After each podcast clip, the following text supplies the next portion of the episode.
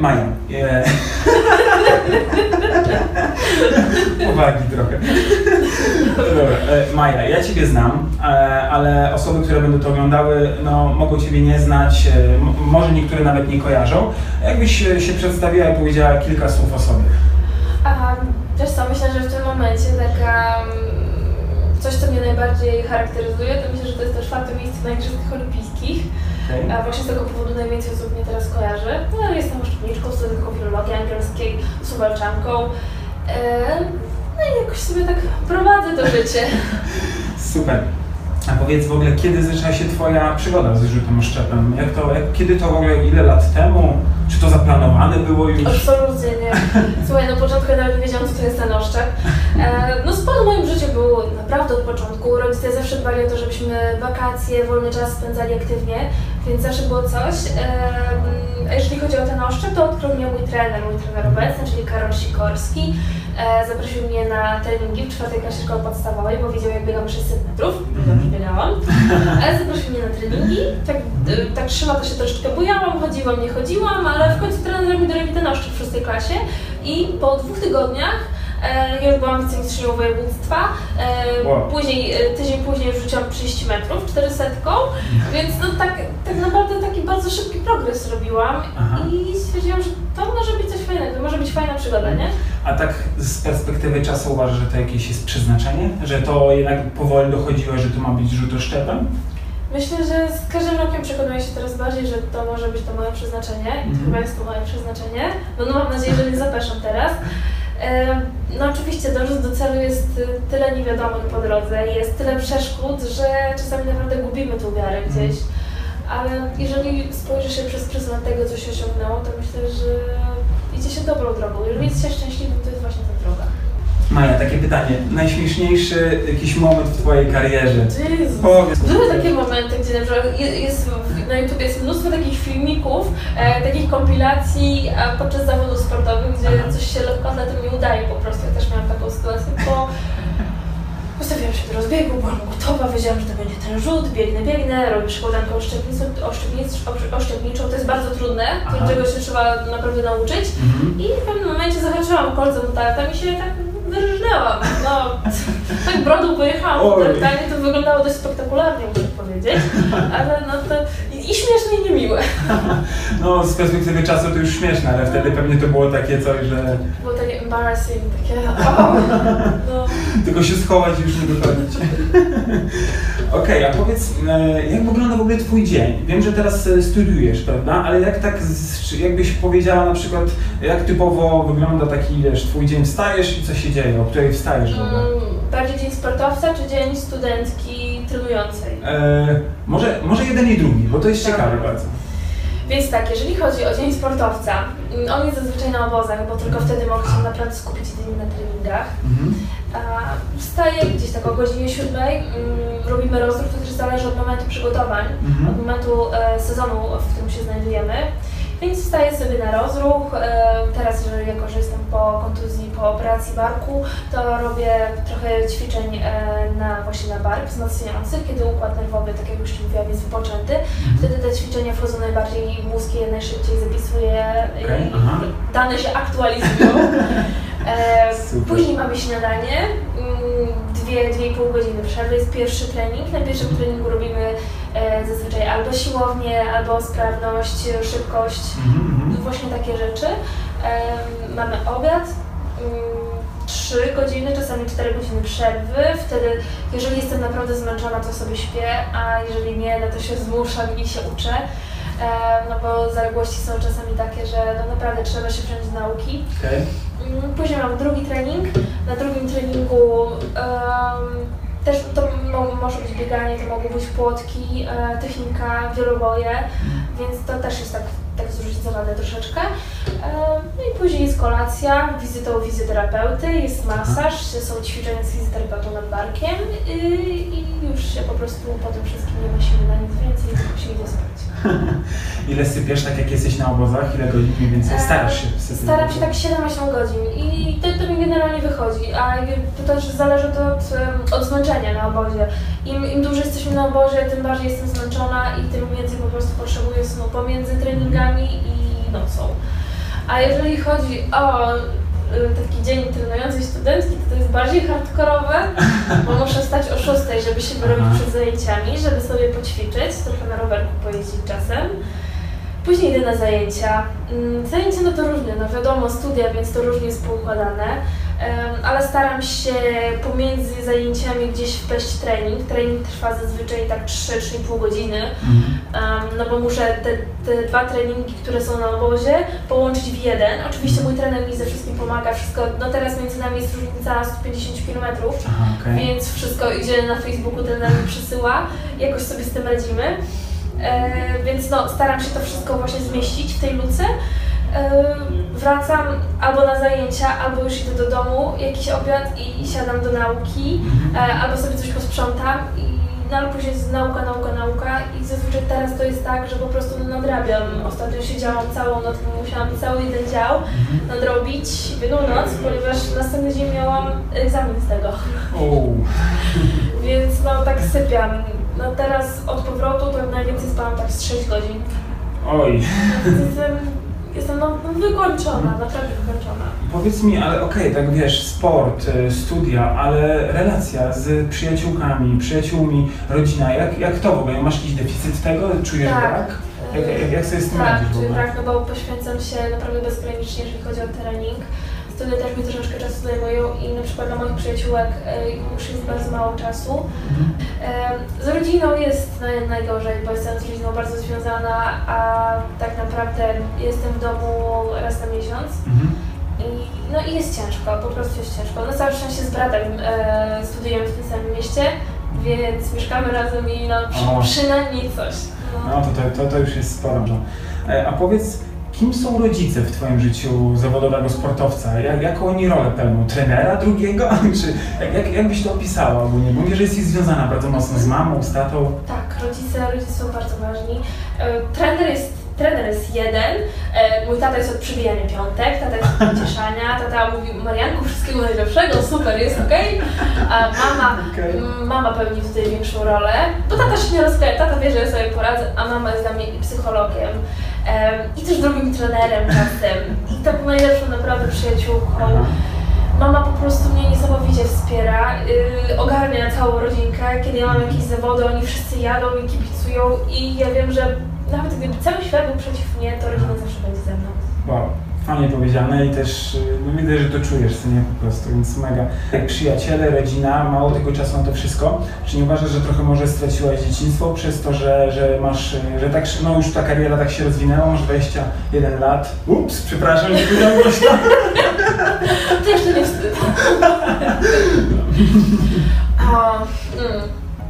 Wiesz co? Nie żałuję niczego, żadnego momentu w Mhm. swoim życiu, więc no nie wiem, może kiedyś za 15-20 lat czegoś będę żałowała, ale w tym momencie nie żałuję, więc jeżeli w tym momencie nie żałuję, to znaczy, że to jest to, że to jest ta droga, nie? Dokładnie, dokładnie, takie poczucie po prostu, że Tak. no tak jak mówisz, to jest to. Najkrócej, najlepiej to ująć. Okej, a powiedz mi, e, jakbyś zobaczyła siebie na początku tej drogi, prawda? I teraz na końcu. E, w sensie na końcu, do tego, Co Paweł? wybacz, bardziej od momentu rozpoczęcia, rzutu oszczepem, do tego momentu teraz. Wszystko to może nie, ale dużo się zmieniło. Mhm. No dorosłam, dojrzałam przede wszystkim, bardzo Mhm. mentalnie się zmieniłam.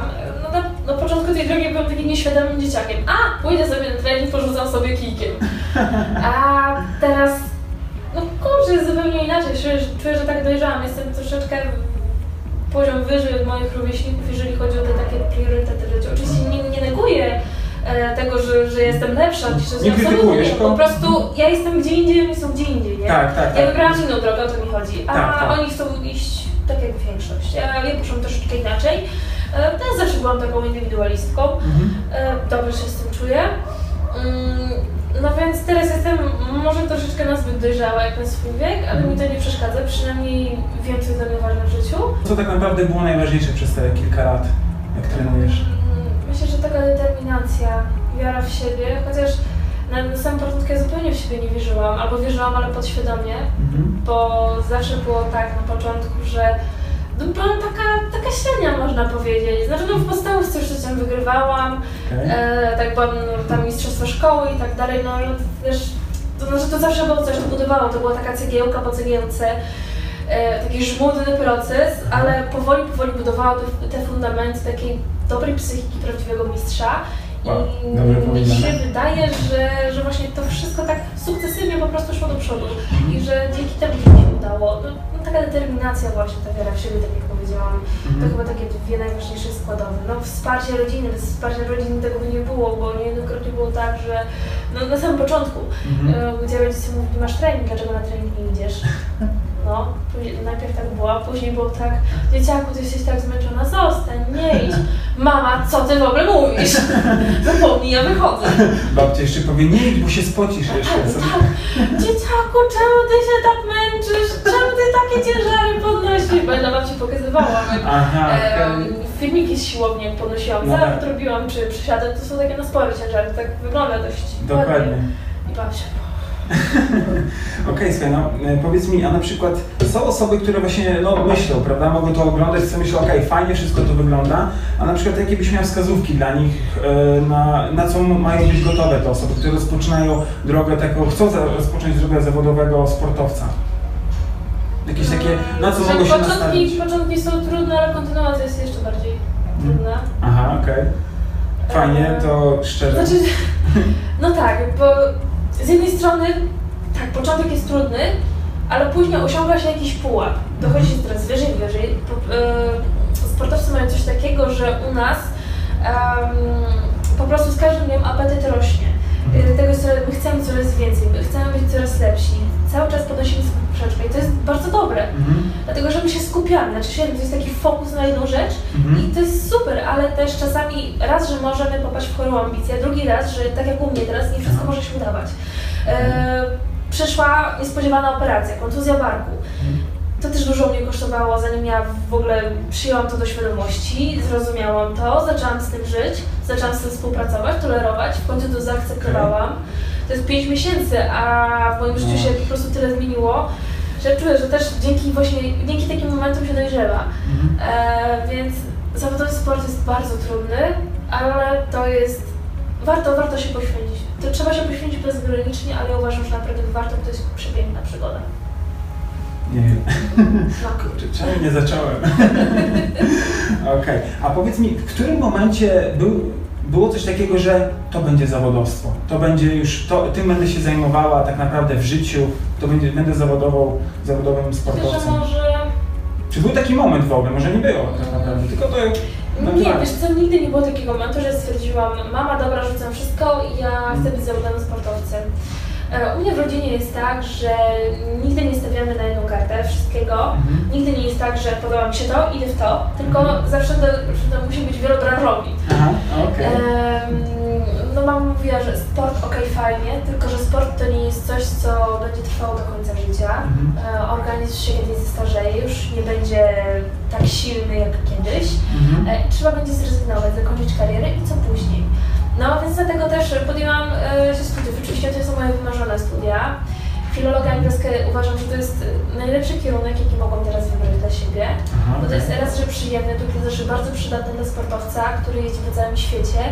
E, no myślę, że takie przyszłościowe, bo Mhm. angielski jest wszędzie.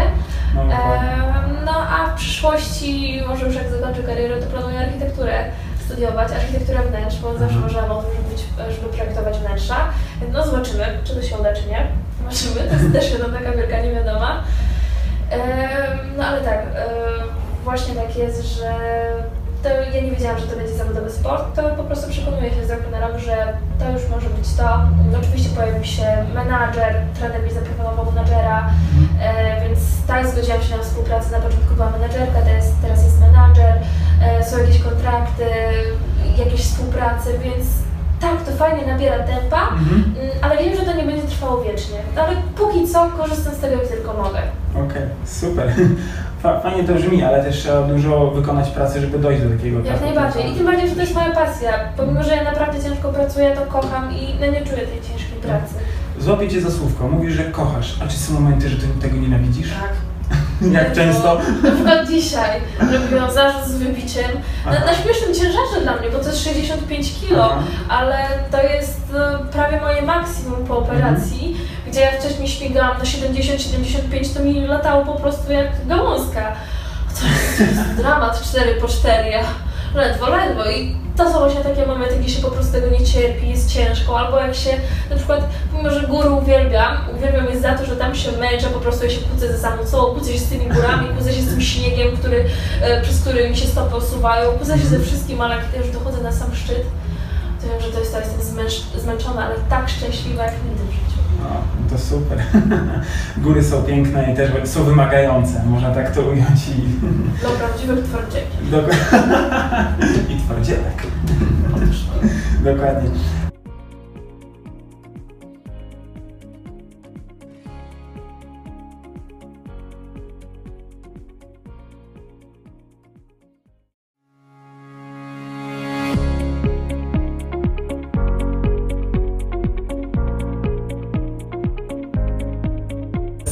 Mi, dla jakich momentów żyjesz w sporcie? Jakie są momenty, że to jest to coś, że... Momenty Wiktorii. No, no wygranej, no, żeby tak... Mm, trenuję przez cały rok, żeby Mhm. wykonać y, jeden złoty rzut w sezonie. Taki miałam dwa lata temu, 62,11. Taki miałam w zeszłym roku, 67,11. Taki też będę miała w tym roku. Nie wiem na ile. Taki będę miała za rok, za dwa lata. To jest, y, jest fajnie, dlatego że się wskakuje na nowe poziomy, nie? Mhm. E, Rzuca się najpierw po 60 w paru konkursach, później po 62, po 63, 65.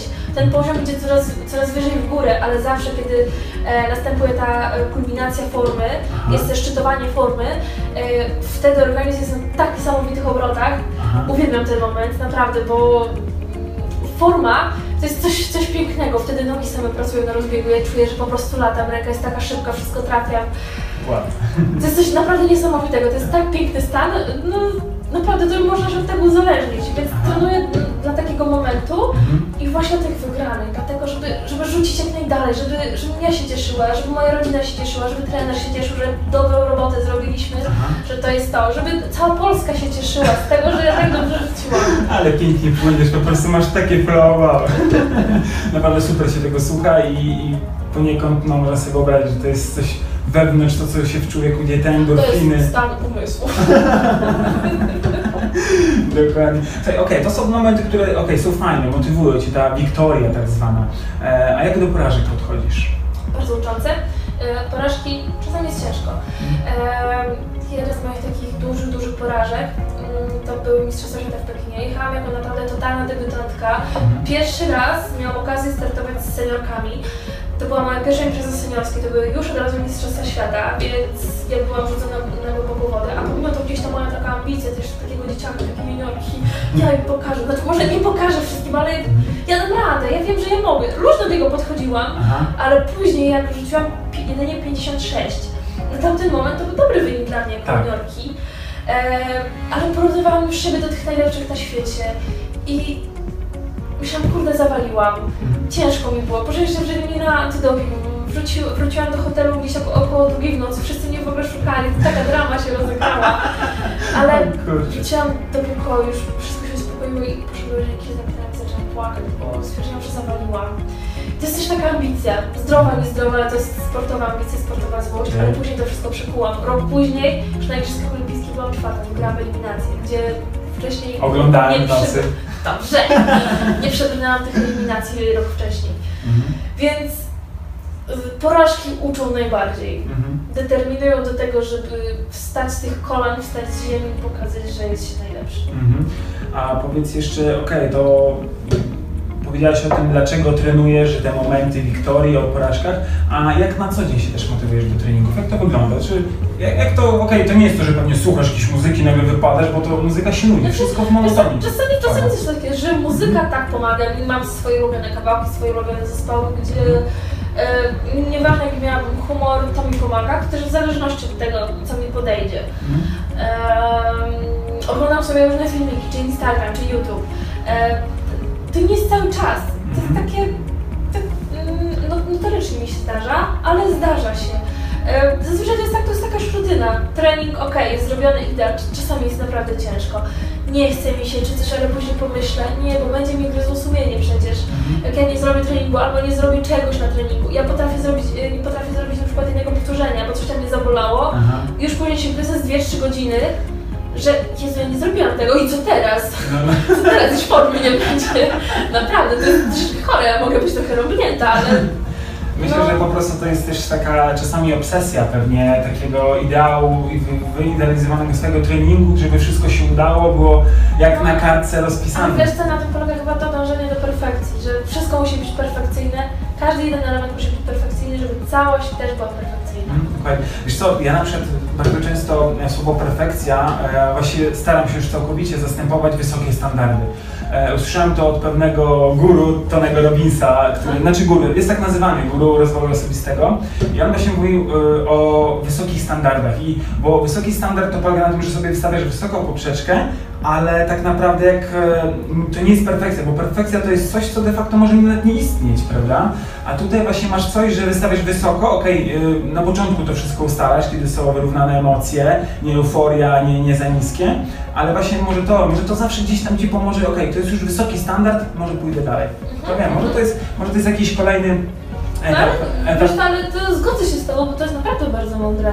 E, To jest dobre, bo też, no dobra, mogłam sobie postawić poprzeczkę wysoko, na przykład na ten sezon zakładałam, że zakręcę się, no tam nie powiem bo, bo ilu, Mhm. e, no ale też dobra, e, jest ta operacja i z takich oczekiwań wszystko spadło tutaj. Jestem praktycznie na poziomie zerowym, ja zaczynam. Teraz mój młodszy brat, a najmłodszy brat Adaś, Aha. on rzuca dalej ode mnie prawą ręką. E, Więc ja naprawdę jestem na zerze Mhm. i powoli, powoli właśnie te swoje standardy podwyższam, żeby dojść do tego, co sobie założyłam. Więc no to jest dobre, to jest budujące i my się wzmacniamy. Tutaj głowa tak się psychicznie wzmacniamy, że dojdzie do momentu, że No będzie właśnie. po prostu nie do ruszenia. Właśnie sobie, pytanie odnośnie głowy, zwróćcie się na to uwagę. Kiedy też zrozumiałeś, że nieważne są tylko mięśnie, ale i głowa w sporcie? E, wiesz co, ja cały czas się tego uczę. Mm, Myślę, że pierwszy raz, kiedy moja głowa mi zawiodła, to była moja pierwsza impreza międzynarodowa, czyli Mistrzostwa Świata Juniorów Młodszych w Doniecku. Wtedy pomimo, że miałam dobry wynik, 53 coś tam, e, 31 chyba, Aha. rzuciłam. Mm, Miałam dziewiąty wynik na świecie. Jechałam z tym dziewiątym wynikiem na świecie, a w eliminacjach rzuciłam 45 metrów. No. I tak... A pomimo, że na rozgrzewce przed eliminacjami byłam pewna, że będzie rekord świata, że byłam taka nabuzowana, a później to wszystko tak zeszło, nogi miałam jak z waty, już nie potrafiłam sobie z czym poradzić. I wtedy zrozumiałam, że to było coś nie tak, tylko że jeszcze nie dochodziło do mnie co. Już na szczęście e, tydzień później już się podniosłam, zrobiłam rekord życiowy na Mistrzostwach Polski juniorów młodszych, rzuciłam 55,01. Mhm. E, podniosłam się z tego i wtedy zaczęłam rozumieć, że głowa też pracuje. Mhm. Później dużo osób mi po, po, powtarzało, że to jest 80% sukcesu. Znaczy, to też nie można odbierać tego w ten sposób, że a dobra, to potrenuję sobie e, tam te 80% mniej niż inni, jak będę pracować nad głową, to będzie ok. Nie! Trening idzie swoją drogą, ale głowa swoją i to właśnie w tym najważniejszym starcie w sezonie, wtedy wychodzi też praca mentalna. Mhm. Jeżeli oprócz, poza treningiem, który wykonywaliśmy na 120%, pracowaliśmy też mentalnie, nieważne na ile, grunt, że pracowaliśmy, to to wszystko będzie procentować w najważniejszych startach. To też oczywiście dochodzi też doświadczenie e, startowe. Ja z roku na rok uczę się coraz bardziej, coraz mniej się stresuję, pomimo że ja się uwielbiam stresować. Oczywiście ten stres jest w głównych imprezach albo na imprezach, na których wiem, że trzeba, trzeba się postresować, bo są bardzo ważne. Więc no, uczymy się tego wszystkiego, to jest nauka cały czas. Dokładnie. A powiedz mi, okej, wiedziałeś, że głowa też jest ważna, prawda? Uczyłaś się tego. W jaki sposób e, trenowałaś trochę mentalnie? Jak, to- jak to mogło wyglądać? Jak to, jak to gdzieś tam wykonać jakieś ćwiczenia czy coś? No, no. Znaczy tak, mm, dzięki, na początku mama mi bardzo pomagała i trener. To były takie e, tipy, takie małe wskazówki, Mhm. Co, gdzie, jak, mm, czy na tym mogę pomyśleć, czy o tym, czy coś tam. Później sama zaczęłam na przykład jakieś wizualizować, ale nie wiedziałam, że, że to jest dobre. Później ty mi, ty mi pomogłeś to nazwać, ty mi pomogłeś to określić, że rób wizualizację swojej ulubionej muzyki przed startem, wyobrażaj to sobie. Mhm. To też powtarzał mi wcześniej trener. Więc e, no nie pracuję nad tym jeszcze tak, jak mi się wydaje, tak jak powinnam. Ale też ja jestem troszeczkę uprzedzona do psychologów, Mhm. bo ja mam jakiś swój tok myślenia, e, tok podejścia. To jak dotychczas, dotychczas pracowałam sama ze sobą, ty mi pomagałeś, mama mi pomagała, trener mi pomagał, osoby zaufane. E, to, to procentowało i uważam, że znaczy to też jest takie dwuznaczne troszeczkę. Jak coś działa, to nie powinniśmy tego zmieniać. Niekoniecznie. Jak coś Aha. działa, ale można dodać jakiś dodatkowy bodziec, żeby, żeby zaczęło działać jeszcze lepiej. Ale ja jestem osobą, która nie jest do końca przekonana do psychologów, Aha. e, sportowych, świetni ludzie, fantastycznie mi się z nimi rozmawia, ale też oni zamykają sportowców w takich rameczkach może troszeczkę, Mhm. przynajmniej ja z takimi się spotkałam. Em, a ja nie chcę być zamknięta w ramkach, że ty, ty przypominasz mi tego sportowca, więc będziemy iść tak. Mhm. Nie, okej. ja jestem, ja jestem indywidualną jednostką i ja oczekuję od psychologa tego, żeby on skupił się tylko na mnie i na tym, jak moja głowa pracuje. Mhm. Więc na razie, jeżeli spotkam kogoś na takiej, yy, takiego na swojej drodze, okej, super, współpraca będzie fajnie, ale na razie no, nie czuję takiej potrzeby. Może to jest też mój błąd, może ja jestem gdzieś no, mam za wysoko w górę, ale no, na razie nie czuję takiej potrzeby po prostu.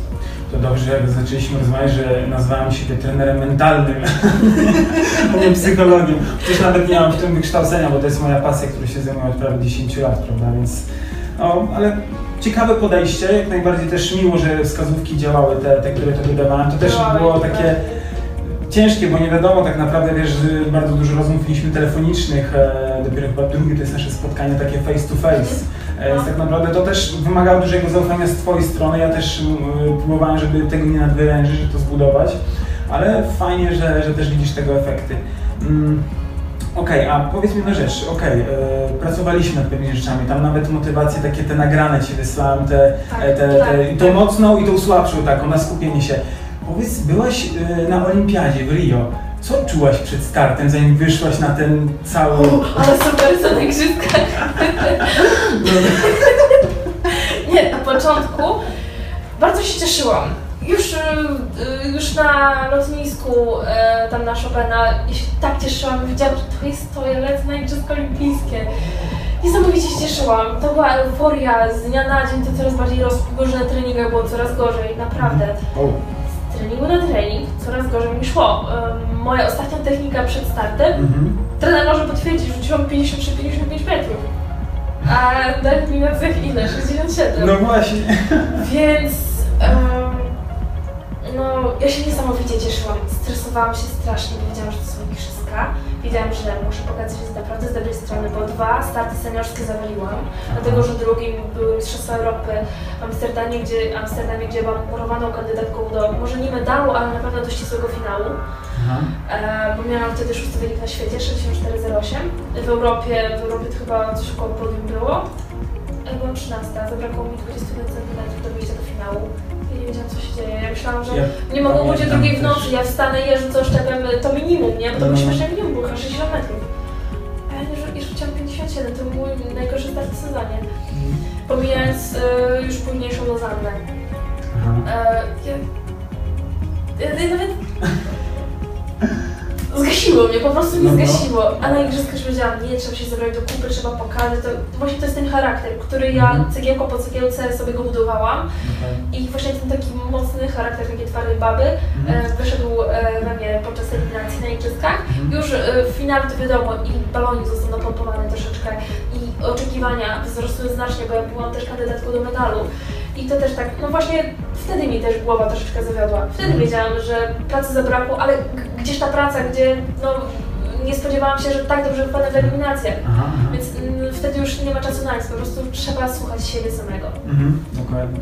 Ja pamiętam jak rozmawialiśmy i ty mówiłeś, że ze swoją, może nie mentorką, ale taką idolką będziesz rzucała w jednym jakby konkursie i ja Tak, myślę, wow, to jest właśnie też coś niesamowitego, że nagle ktoś jest twoim idolem, a nagle stajesz obok niego i Tak. rywalizujesz z nim w To ogóle. prawda, pierwszy raz miałam z tym styczność właśnie w Pekinie na eliminacjach.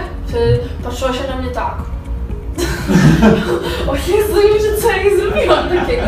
Ale rok później już miałyśmy styczność na meetingu w Pradze, gdzie powtórzyłam minimum. Mhm. I wtedy Basia była przesympatyczną kobietą. To tak miła, tak fajna, taka towarzyska bardzo. Mhm. Świetnie mi się z nią rozmawiało. Rozmawialiśmy właśnie o szczepach, bo jej się spodobał mój oszczep, który został od Nordika. No ekstra, naprawdę ekstra. Eee, no a ale zawody to zawody, meeting to meeting, a Mhm. Igrzyska Olimpijskie to Igrzyska Olimpijskie. Wtedy już nie ma przyjaźni, nie ma niczego, wtedy jest walka. Po konkursie jasne, super, jest nadal ta fajna atmosfera, ale w trakcie konkursu W ogóle ciężko jest tak się przełączać z takiej, wiesz, rywalizacji sportowej na potem takie, no siadacie sobie przy, przysłowiowo przy wodzie i, i, i rozmawiacie. Przepraszam, mam cenzurę. Tak, przy soczku to e, ciężko jest tak się przełączać, czy nie? Nie, nie. Mm, Zresztą sportowcy ogólnie to są tak sympatyczni ludzie, tak radośni. Oczywiście są, są tacy, którzy język. Oni są gdzieś wyżej, nie? Ale to są takie jednostki, ja bardzo mało takich ludzi spotykam. No niestety spotykam, ale tacy ludzie. Mhm. Natomiast większość ludzi to jest tak sympatyczna, fantastycznie się rozmawia. Nieważne, czy to jest y, ogólnopolski meeting gdzieś organizowany, powiedzmy Cetniewo. Bardzo miło wspominam meetingi w Cetniewie, festiwal Aha. rzutów Kamińsko-Lubowskiej. Ja, znaczy to jest żadna reklama, po prostu dobrze wspominam. Dokładnie, dokładnie. E, ale też meetingi zagraniczne. No ludzie są przesympatyczni. Sportowcy to są... No rodzina, po prostu tworzymy taką jedną wielką rodzinę. Mhm, okej. Fajnie, bo takie naprawdę rzeczy też jednoczą i napawają takim optymizmem, co, który jest potrzebny na zawodach tak naprawdę, Tak, kiedy chcesz tak, tak, na tak. życiówki tak No, naprawdę. pomimo, że czasem czuć jakiś dystans, jakąś e, sympatię do kogoś, Mhm. ale mimo wszystko jest fajnie, jest fajnie. Przynajmniej trzeba się tak nastawiać. Pomimo, że czasami mamy świadomość, że jest to dupy, jest okropnie, nikt mnie nie lubi, w ogóle dramat, Aha. ale ja się nastawiam tak, że jest fajnie, jest super i faktycznie tak się potem robi, że jest super. Super, no, mega, no, super się tego słucha, jakby naprawdę ludzie czekają na takie rzeczy i tak naprawdę chcą też, e, e, chcą tak naprawdę uczestniczyć w tym wszystkim. A powiedz tak już na zakończenie, czy masz jakieś rytuały swoje? Takie przedstartowe, czy masz coś takiego? Czy może zdradzić, może nie chcesz mówić, prawda? Nie, nie, jak najbardziej. Myślę, że mam nadzieję, że ten filmik się przyda młodym sportowcom, albo tak już zaawansowanym, ale którzy gdzieś się zgubili w tym momencie.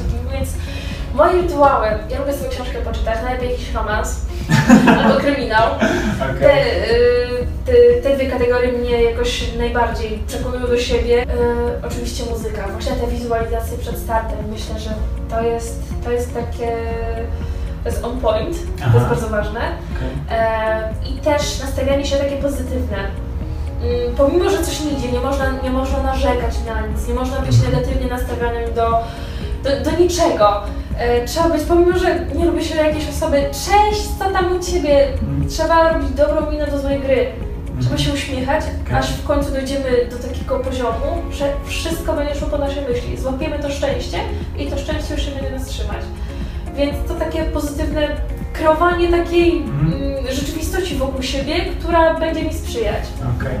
Ja myślę, że to jest dobra puenta naszego tutaj wywiadu, rozmowy, że tak naprawdę jak te szczęście się złapie, to tak naprawdę niepowodzenia są też tym szczęściem, bo ponieważ to gdzieś nas napawa i buduje cały czas, Tak, prawda? tak, to prawda. Naprawdę super i fajnie zakończmy właśnie tym takim szczęściem, że też mogliśmy po raz kolejny się zobaczyć, bo, bo też nie jest łatwo, jesteśmy w rozjazdach, różnica odległości, ale mimo wszystko udaje się też popracować razem i, i zrobić spotkanie razem. E, więc tak, może chcesz kogoś pozdrowić tak na zakończenie?